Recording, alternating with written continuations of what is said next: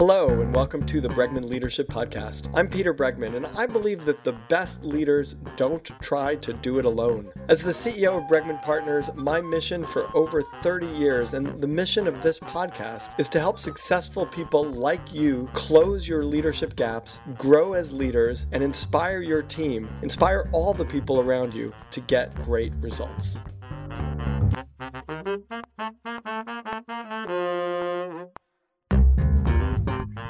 Us today is Ron Friedman. He's back with us. He was on our very uh, one of our very first episodes, the fifth episode of the Bregman Leadership Podcast.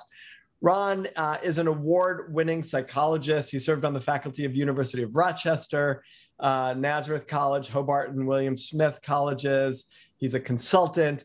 He's an absolutely terrific writer. He was with us uh, originally to talk about his book, The Best Place to Work, which was selected as Inc magazine's best book of the year. And he's back with us to talk about a new book that I have just gotten called Decoding Greatness How the Best uh, in the World Reverse Engineer Success. Um, I was a little skeptical about this book. I told him I was a little skeptical about it, and I was very uh, pleasantly surprised and and really thoroughly enjoyed it. Not only is Ron a terrific writer, uh, really interesting book, great stories, but um, ha- was was like far more than I imagined it even could be.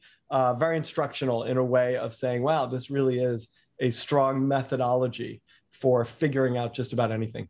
So, Ron, welcome to the Bregman Leadership Podcast. Thank you, Peter, and thank you for the kind words. I really appreciate it. They're true. Okay, let's jump in. Why did you write this book? So, my first book, The Best Place to Work, was about taking all of the science, over a thousand academic uh, studies, translating them into plain English so that regardless of whether you're a CEO or just someone entering the workplace for the first time, you had access to the best science on creating a great workplace and elevating your performance at work.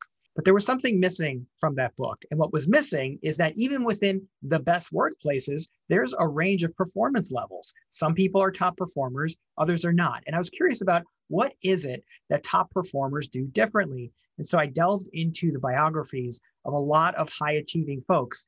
And what I discovered was surprising, and that is that the stories that we've been told about their success are wrong. Uh, there are two big stories. The first story is that greatness comes from talent, the idea that we're all born with certain inner strengths, and that the key to finding your greatness is just finding the right field. The second story is that greatness comes from practice, the 10,000 hours, practice, practice, practice.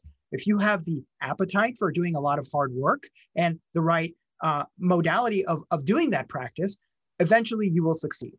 But there's a third story. And the third story is one that is not often told, yet it is the path by which so many top performers, whether they be in athletics, artists, entrepreneurs, or inventors, have been using for generations. And that story is the story of reverse engineering. And reverse engineering simply means finding the best in the field and then figuring out how they did it, working backwards and by using extraordinary examples and identifying what makes them unique. Now, is that really a third or is that an amplifier? Meaning you, that doesn't replace hard work and talent, but maybe it allows you to focus the hard work and the talent in a way, like gives structure to the hard work and the talent. I appreciate that point, and it is uh, well taken. So there is no question that if you are born with certain talents like uh, LeBron James or Simone Biles, I'm not going to be able to replace that. Talent matters. By the same token, if you want to devote uh, your career to figuring out your craft and and mastering your field, that's going to help. But the idea that talent and practice are the only paths to success. That's, that's where I take issue because, and I think right. that has, that those narratives have convinced people that you know what, greatness is not for me. That's for someone else, for, for the elite. It's for people who are born with it or people who are willing to work at it for 10 years. I don't have that time. So therefore, I should just settle for my job. I should just settle for working for the weekend. And I want to challenge people to say, no, there's a system that you can apply that will actually accelerate your success and help you achieve those dreams that you've abandoned. That's great. That's great. What do you uh, what do you mean by decoding? You talk about reverse engineering. Okay, so reverse engineering, as I mentioned, is all about taking outstanding examples and then working backwards. There are a whole host of techniques that I cover for reverse engineering, and it really depends on what field you're in. So, for example, if you are a nonfiction writer or an article writer, one of the things you might uh, already do, I don't know if you do this, Peter, I do this, is you get a nonfiction book. What's the first thing you look at? You look at the end notes, you look at the section in the back that tells you where they got their sources because you don't even have to read the book because once you know what it goes into it, you kind of know where the thinking goes. And it's, it's kind of a fun activity actually is to go to the uh, notes at the end and then see if you can predict where it's going. And oftentimes it's wrong. You the, the author no, it's interesting because I don't even put end notes in my book. You and I, you know, you're a beautiful writer and you base a lot of your stuff on in-depth research and you have a lot of end notes uh, uh, to your books. I I I don't even really put end notes in my books. You know, so, I'll tell you, I just did. But a, I think it's a um, great. I, I think it's. I think looking at the end notes is a great methodology right. for saying what are the sources that they leverage it's a an example of uh, as I describe it of of like eating in a fancy restaurant and then raiding the chef's pantry to see what went into that dish. Right. Um, within photography, photographers will often look at. Um, you know, we as as amateurs will look at the object in the, in a photo. A, a trained photographer will look at the shadows. They'll look at the reflections in the eyes of the subject because that all of that gives them clues about uh, the light source, the time of day, the aperture, all kinds of things that go into creating amazing photographs. Chefs will often order fancy dishes to go and spread the uh, sauces along a white plate. And sometimes there's a magnifying glass involved to determine what went into there those are obviously very specific examples for those specific fields. But if you are someone who is a content creator, if you write memos, if you pr- produce uh, decks, presentation decks, there are methodologies in decoding greatness that will show you how to do it better, and we can get into them now. What do you mean by greatness? Greatness is really defined by the individual, and that's really critical to under, appreciate. It's top performance within your field, whatever that field is, as you identify it. Because, and the reason I say it's personalized is because uh, I, I truly believe that just because someone else can do something and that helps them achieve outstanding results, if it doesn't register with you as something that's uh, a, a, level of greatness that you aspire to, then reproducing it isn't going to yield good results. It's all about right. what you find really uh, moving and inspiring that you wish you could achieve, decoding that and figuring out how it was done so that you can reproduce it or maybe even do it better. Okay, so now I want to challenge you with a couple of my skeptical uh, perceptions at the very, very beginning of this which is, um, you know, are we really decoding greatness or are we in effect decoding a the underlying structure to greatness, which is really sort of decoding mediocrity to some degree, meaning, meaning can I, if I go into that pantry at per se, you know, which is one of the top or 11 Madison Park, like top restaurants in New York, I'm going to look at everything that's in that pantry and I'm not going to be able to cook what they cook. And like, and and when I think about structures and rules, and even if I decode the rules, I'm listening to Neil Gaiman's I Want to Write Fiction, which we're going to come back to in this podcast. But I'm I'm I'm I'm listening to Neil Gaiman, and and he's you know creating a whole bunch of like here are the things that I do. That's not, I could I could he's decoding it for me. I can look at it, and I'm not going to become a Neil Gaiman level writer because that's so personal and individualistic. I could follow the rules and then isn't greatness when you understand the rules and then you break them in certain ways that are sort of inspiring and unusual and and put you above and beyond anything else that's been done? Oh my God. How many, how much time you got here, Peter? these are, these are great is, questions. This is just the short part at the beginning where we can like move through the skepticism. okay, there's a lot here to unpack. And I, right. I'm going to try to hit on all of these points. But one thing, the first thing I'll say is coming back to my previous point about figuring out the models that you want to better understand. And I, I really do believe that it has to do with what you consider to be the elite and then working backwards from those examples. And so one of the strategies that I offer people as kind of point one for reverse engineering is to become a collector. And by that I mean when you encounter an email that is exceptionally well written, save it, put it in a Google Doc. Uh, you can do the same for a presentation deck. You can do the same for images or photo- photography that really is exceptional. And by creating a collection, and by the way, you find through the histories of a lot of top performers like Ernest Hemingway, Julia Childs, uh, Andy Warhol, they were collectors first They be, right. did not produce art; they uh, collected it first. And what that having a collection is like having something that is like a private museum where you can go and visit it and be inspired, figure out what they're doing that's differently by comparing the ordinary against the extraordinary, and just have a place that allows that reminds you to think big. So I think it was, by the way, I think it was in a, a, Kurt Vonnegut, and you talk about Kurt Vonnegut in the book, and I think there was a Kurt Vonnegut character, if I'm remembering correctly, where it was abstract expressionist, and one of the characters said to the abstract expressionist artist, "How do you know? Like, look at these paintings. I mean, it's like art splashed on canvas. How do you know a good one from a bad one?" And his answer was, "Look at a million paintings." And when you get to the million and one, you'll know whether it was good or not. right. Well, part of it is numbers, going through a lot of examples. Right. And that's the value of having that museum is once you have 10 well-written emails that you can revert back to the next time you need to write an exceptional email you can start looking for patterns. What do those 10 have in common that right. is different from a non-well-written email? Uh, and so it's the comparison that enables you to illuminate the underlying patterns and then reproduce those patterns. In the second half of the book, I talk about bridging the gap between your vision, in other words, the formula you've decoded, right. Uh, against uh, by, by raising your your ability to execute against that vision. And so it's not just about identifying the hidden patterns, but it's also about elevating your skill level so that you can reproduce them in a way that um, it, it, it give, that does it does it justice. I think I've answered the three parts. yeah, I guess my and let me let me elaborate on my question of mediocrity, which yeah. is and you talk about this in the book around Ken Robinson and like here's here's a great TED TED talk reverse engineered and this is what you do all the way down to the word count. Like this is number word. If I'm remembering correctly, 1350. Like, you know, I don't know if that's right, but but whatever it is. Like here's the number of words, here's what you do at minute 2, here's what you do at minute 5. And once you've replicated that 20 times, once you look at, or once you look at 100 TED Talks with that exact format and that exact structure, doesn't that then become the average and a little less interesting? And you're looking for someone to break out?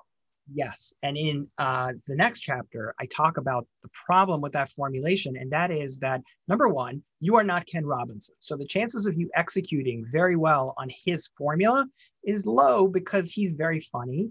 And or, or, and he has a lot of um, prestige associated with his achievements that allows him, you know, one of the, just to give away some of the insights uh, in that reverse engineered example, Ken Robinson, in the number one TED talk of all time, t- tells a grand total of one fact in his entire talk. This is the number one TED talk of all time, one persuasive fact. Now, if I was creating a TED talk from scratch, I would probably assume I need to just fill it to the brim with persuasive facts in order to convince people of my point.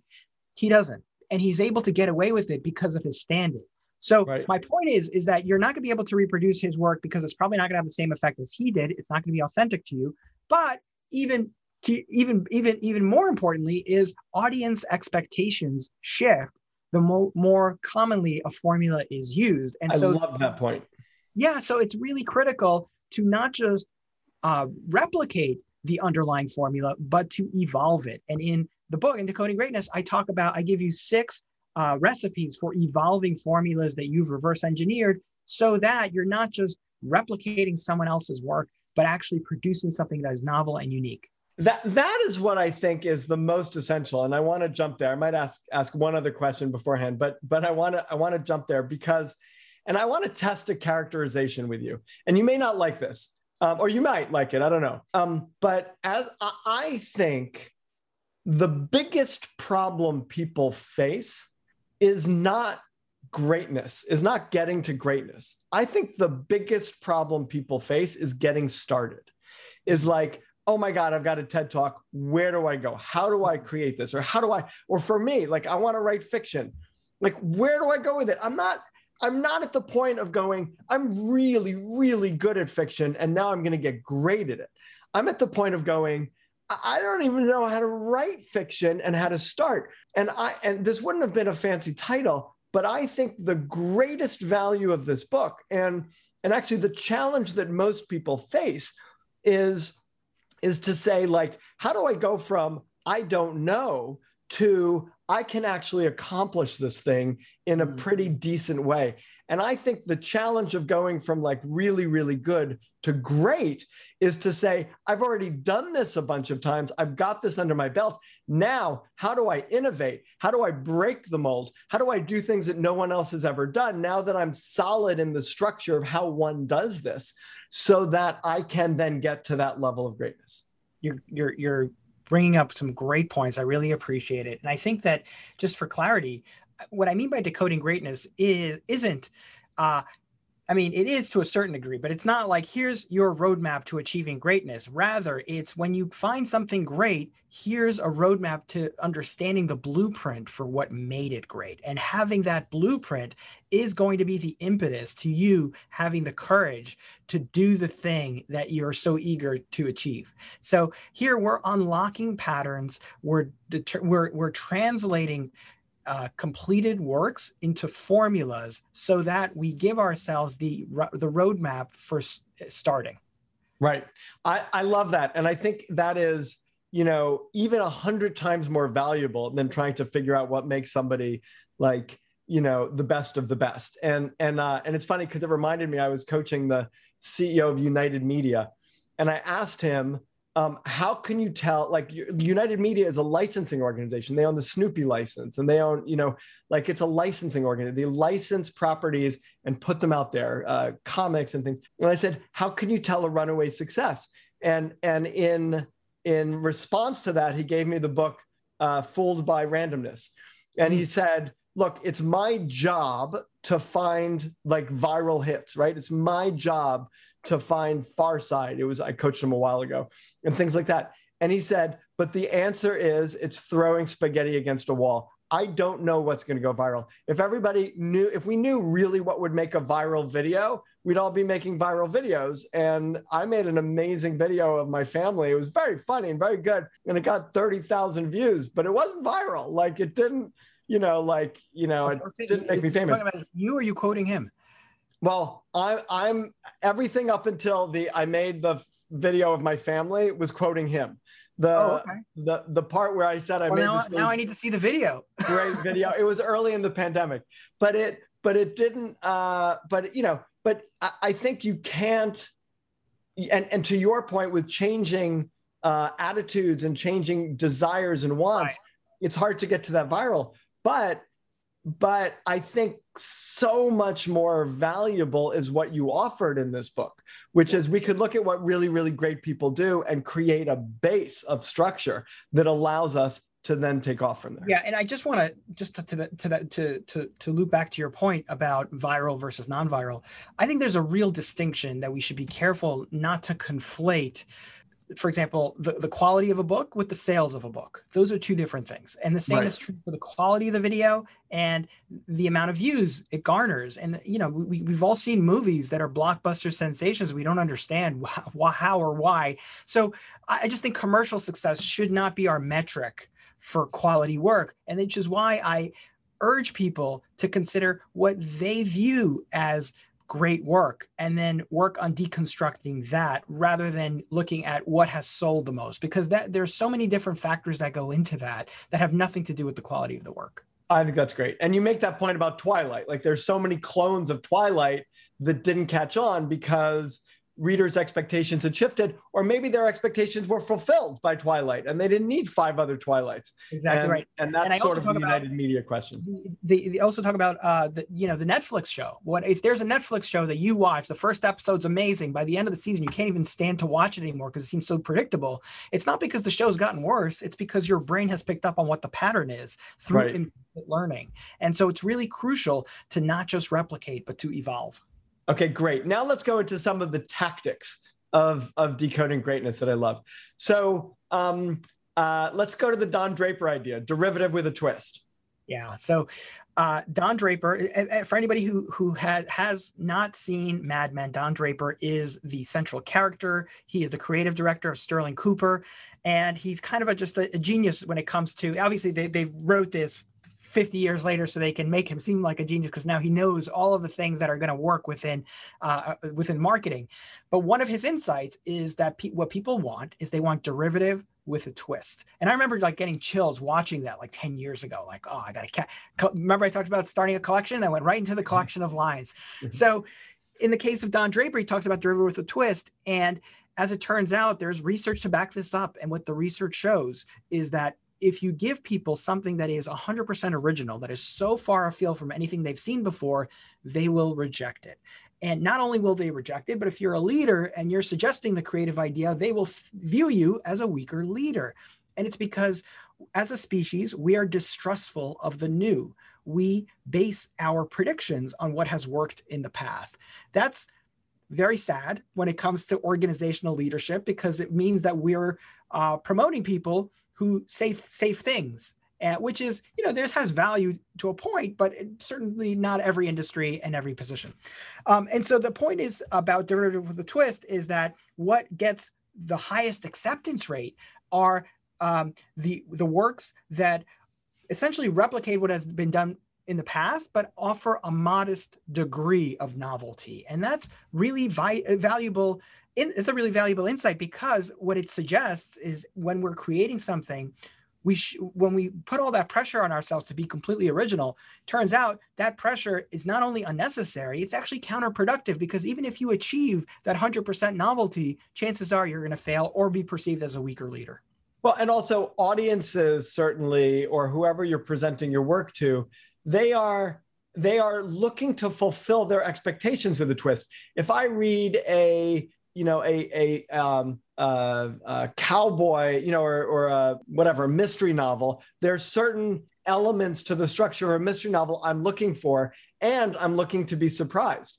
But you know, if you break all of the elements, then it's no longer a mystery novel. Like it's no longer fits that that uh, form, and and then I'm disappointed. And I will say, though, that one of the paths, just to preview ahead to some of the tactics, one of the paths to finding your twist is finding something that works in a different field and importing it into your field. So I give Love the example of the Barack Obama story. So mm-hmm. Barack Obama, when he first ran for office, got trounced. He lost by a, a, a huge margin of more than two to one. And the problem, if you can believe it, was that he was a terrible speaker he was a he had been a law school professor, and so he was used to um, just preaching to people about what they needed to do. And, and voters didn't appreciate that. And they let him know at the, at the ballot box. And so uh, for a while, he considered leaving politics. Then he went into the, the, uh, the Chicago churches and what, noticed what, what pastors were doing in their sermons. And all of a sudden, his speaking style evolved. Suddenly, he was telling stories, he was modulating his tone, he was using repetition. And it was by importing something that was working in churches into politics that enabled him to uh, accelerate his career. And so, what I think that story is such a powerful illustration of is that it what he didn't find his talent, he didn't practice for 10 years he found an element that was working in a different field, imported it into his own. And it was through that process of taking what we find to be great in other fields and bringing it into our own field. That's how we achieve greatness. I love that. And I'll tell you a short story related to that, which is I was, I've, I've been, I'm a master certified coach with ICF, and I have been for since the uh, 90s, since the early 90s. And, and so when I was re upping, I that you have to do some continuing education. And I did all this continuing education, and they sent me a letter back saying we can't accept any of your continuing education. It's not in the it's it's not certified as coach training. And I wrote them a letter back, and I said, look, if if you um, like uh, maybe I'm not a master certified coach anymore. Like maybe I'll I won't I won't get certified, but I want to tell you that at this point in my career, having you know written five books, contributed to 15 others, you know, taught coaching programs. I'm not looking to learn more about coaching from coaching. I'm looking to more, learn more about coaching from somatic therapy, and I'm looking to learn more about it from fiction, and I'm looking to, and I'm going to apply it. And if we want coaching to grow, then we have to look for continuing education at a mastery level from all of these other areas, and then apply them to coaching. And, and what was the response you? Um, they sent me an email, and it was a long, long letter and then they sent me an email back saying, congratulations, you have been recertified as a master coach. That's a, they didn't answer the letter, but they just gave me my certification.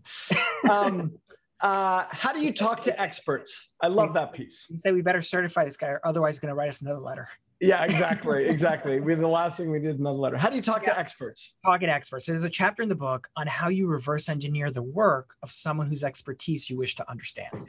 And it starts with a story of Marlon Brando. And Marlon Brando put out in 2001 a acting seminar. And it was uh, he invited all of all of the major stars in Hollywood. He invited a director. They were going to produce this into a documentary that would be shown at all kinds of uh, acting schools. And um, spoiler alert, it was a disaster. Uh, Brando was a terrible instructor. He thought that it would be a wise idea to invite homeless people off the street and teach them how to act. Um, he would have his students act out scenes. He would bark out uh, lies, lies in the middle of it. He would ask them to get naked in front of each other. It was just uh, a circus. And there was a walkout. Anyway, the point of the story is is that we naturally assume that experts know what their secrets are and that they'll be able to explain it to us if we just ask. But the truth is, because of the curse of knowledge, uh, and just to define that term, if for those who haven't heard it before, the curse of knowledge is um, what we know from research is the case that people who when we when we have certain information it, it's impossible for us to imagine not knowing that information so if you have expertise in coaching for example to explain to someone who's never coached before would be difficult because certain elements of what goes into coaching has been automated for you Right. and so what the research shows us is that over 70% of the insights that go into expertise somehow go missing when an expert explains what they do Right. And so one of the things that I, uh, I talk about in the chapter is how do you actually communicate with an expert to get them to open up and share with you what's most important. So I have a list of about 10 questions that you can ask. And what they focus on really is channeling what focus group moderators do really well in terms of getting people to open up and share um, their secrets in a very short period of time. And one of them, just to, to give you a, um, a brief synopsis, one of them is uh, starting off with a mindset of naive curiosity. And so one of the things that um, we've, you know, a, a, saying you may have heard, which is, uh, if you're the smartest person in the room, you're in the wrong room. And I love that saying because it suggests that if you're not learning from other people, then you're probably stagnating. And focus group moderators are never the smartest person in the room. They're always trying to be naively curious. And it's because they realize that the last thing you want to do when you're trying to get somebody else to open up is show that you know more than them. And right. so just swallowing your ego a little bit, asking questions, prioritizing some of the easier questions first, and then focusing the expert on discoveries they made along the way and asking them if they were to start today, what would they do differently? Those types of questions get them to really compare their what they anticipated with what they actually experienced. I wonder also whether it would be helpful to um, to bring them the problem that you're facing and let them solve it. I, I, I always wake up with the intention of writing in the morning, and by afternoon I realize I've never done it. Have you faced that, and what do you do with that? So that they're they're they're not having to fig- they haven't really thought about that for 20 years, but when you ask them that question, it brings them to their solve. That's a great addition. That's a great addition. And uh, one of the things that I think is really critical is I think a lot of people assume that the expert uh, doesn't have time for them. And I think that in this burgeoning world of podcasts and blogs, there's an opportunity to speak with anyone. Really, there's an opportunity right. to speak with anyone. Uh, the, the, and, and the, to, to that point, there's a story about Judd Apatow and how he developed his expertise. And he was a 15 year old high school student. And uh, he recognized that some of the school's musical stations were able to get some re- surprisingly impressive bands to do interviews with them. So, as a 15 year old, he convinces the station to give him his own show. He uses it to interview Jerry Seinfeld, Jay Leno, just the who's who of the comedy scene about everything from how they broke in, how they got their agent, how they got to the level that they're at. How do you structure a joke? By the end of high school, he's got a blueprint for becoming a comedian. And here we are today. He's probably the best known comedy mind in Hollywood. You know, it's funny because it reminds me of a story that Dan Heath told me. Uh, I don't know if you know Dan Heath, but Dan Heath and Chip Heath, who've written a bunch of books, and and they uh, Dan was telling me that he was giving a speech at some point, and some kid came up to him and was like asking him all these questions, and he didn't really have a lot of time, but he like you know just kept at it and said, just give me ten minutes of your time, and and was asking him all this stuff about like how he got to where he was and what he did and et cetera. And it turned out that kid was Tim Ferriss and it was like yeah no and it was true story and it was the same stuff. Like it's exactly what you're saying about judd apatow. And and i want to um i want to make I, I just heard something in your language that i want to i want to point out because i think it's important. The word the language you used is how judd apatow developed his expertise. And i think one of the important things about this book and about you know me reading it and is um, it's sort of like we are always developing our expertise. Like there's no point at which we stop. There's no point at which I've now developed my expertise and now I could go produce. I think part of what greatness is, is you never stop decoding. You never stop developing your expertise, and your expertise continues to grow, and you keep looking for ways in which you can kind of fine tune it. 100% and it is more critical now than it's ever been before. If you you know it used to be that staying on top of the latest trends was for go-getters. Now it's a basic requirement for staying relevant. So regardless right. of what if you're not learning you're stagnating. And you know i had uh, a, uh, an interviewer ask me what's the last thing you reverse engineered I reverse engineer things all the time. It's a mindset. Like I'm reverse right. engineering the way you're asking these questions right now. Anytime I enjoy anything, I'm trying to figure out how do they create that and how do I apply that to the thing I'm working on. And that's right. really what I'm trying to encourage people to do is that learning doesn't require sitting down with a book. It doesn't require taking a course. It's an approach to how you experience life. I love it, Ron. All right, let's apply this to me. I want to get some free coaching. Um, I, I really want to write fiction. I've just made a commitment, which I'm a little scared to actually. I didn't realize I was going to do this, but now that I started, I made a commitment. I'm going to write a book in the, a fiction book in the next hundred days. So it's going to be a, a, a you know a, a bad first draft. My intention is not to make it good. My intention is to write from start to finish a bad draft of a fiction book. Um, how do I go about decoding? Like, what what advice would you give me to help me, you know, get to a place where I have some structure to be able to to achieve that objective? So I, I, would point you to the advice of Kurt Vonnegut. I just feel like this is such useful advice. So Kurt Vonnegut what he did was he translated famous stories into pictures. And what I mean by that is he would graph out on, um, you know, just a, a graph from, from on the on the x-axis he would have from beginning to end, and on the y-axis the protagonist's fortune, meaning how are things going for the protagonists? Are things right. going well? Things going poorly? And by the end he'd have a picture. And what he discovered is that if you do this for all the world's stories, you have basically six uh, arcs that that total of all the book, you know, all the movies on Netflix, Vonnegut says don't don't bother watching them. There are six stories. And to illustrate this point, you could just see if you compare Annie to, to Cinderella, they're basically the same story. And and it, they both start off with things going very poorly for the protagonist. Annie's an orphan, Cinderella's being abused by her sister, stepsister and stepmother. Then something good happens. Annie gets adopted. Uh, Cinderella goes to the ball. Then something bad happens. The clock strikes midnight. Annie's uh, kidnapped by people pretending to be her parents. And then finally, the climax, they live happily ever after. Cinderella goes to live with Prince Charming. Annie goes back to Daddy Warbucks, and everything is great. So they're basically the same story. We've no, we've just kind of uh, forgotten that because we're so tied into the emotional arc. And so, what I would ask you to do, Peter, is to identify the works that you have found really impactful. Just choose five to 10 movies or books and do this exercise with them and see if you can develop figure out what that pattern is that really moves you. And then when as you're writing your out, I don't know if you're planning to outline or if you're planning to I'm gonna go, I'm, no, I'm planning to outline. Map it out. See what's happening to your protagonist. And I think that will force you to zoom out and compare your work against the greats. Doesn't mean you need to replicate their work, but at least it gives you direction about what's happening. Because what happens when we write is we're so close, to, we're so close to the material, we're trying to get the right phrasing, we're trying to be clever, and we forget does the story have momentum? Are, are people going to be attached to this? And I, I, would just encourage you to stay on that level, on the higher mm-hmm. plane, before dialing in your language. Don't waste your energy doing that just yet. Make sure you got the plot right.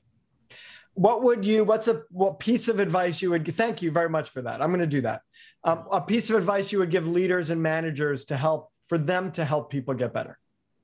Well, first of all, I would say as a leader, there's always opportunities for growing by identifying uh, identifying works that you find impactful. And so, uh, in in the case of you know, we talked earlier about presentation decks and speeches and emails, starting a collection, comparing the ordinary against the extraordinary to figure out what it is that you can learn from those examples that have moved you to, in order to improve your performance. In terms of um, improving others' performance, what I would off uh, what, what I would encourage you to do is to model some of that behavior and, and, and share your learnings with your team because what it does is it illustrates obviously a new a new approach that may that they probably haven't heard of but it, more importantly it demonstrates your commitment to learning and curiosity. And i just I, I truly do believe that if you see your leader being inquisitive and trying to get better that sends a, a message that it has to be in line with a culture of growth and development I love it. Ron, it has been such a pleasure to have you on the Bregman Leadership Podcast. His book is Decoding Greatness How the Best in the World Reverse Engineer Success, Decoding Greatness. It's a terrific book. It's not only educational, and, and you know, you can tell from this conversation, it's packed with really good instructional advice, but it's also just a great read. You are a terrific writer uh, Ron, and it was you know I read it very quickly and and it was really fun to read, and I got a bunch out of it. So thank you for writing it and thank you so much for coming on the bregman leadership podcast. My pleasure. Thanks for reading the book and I, am so glad it was enjoyable. Uh, it means a ton. You know you, you can talk, talk to me all day about the research and about the tips but the fact that you enjoyed reading it that's all i care about. Yeah. Thanks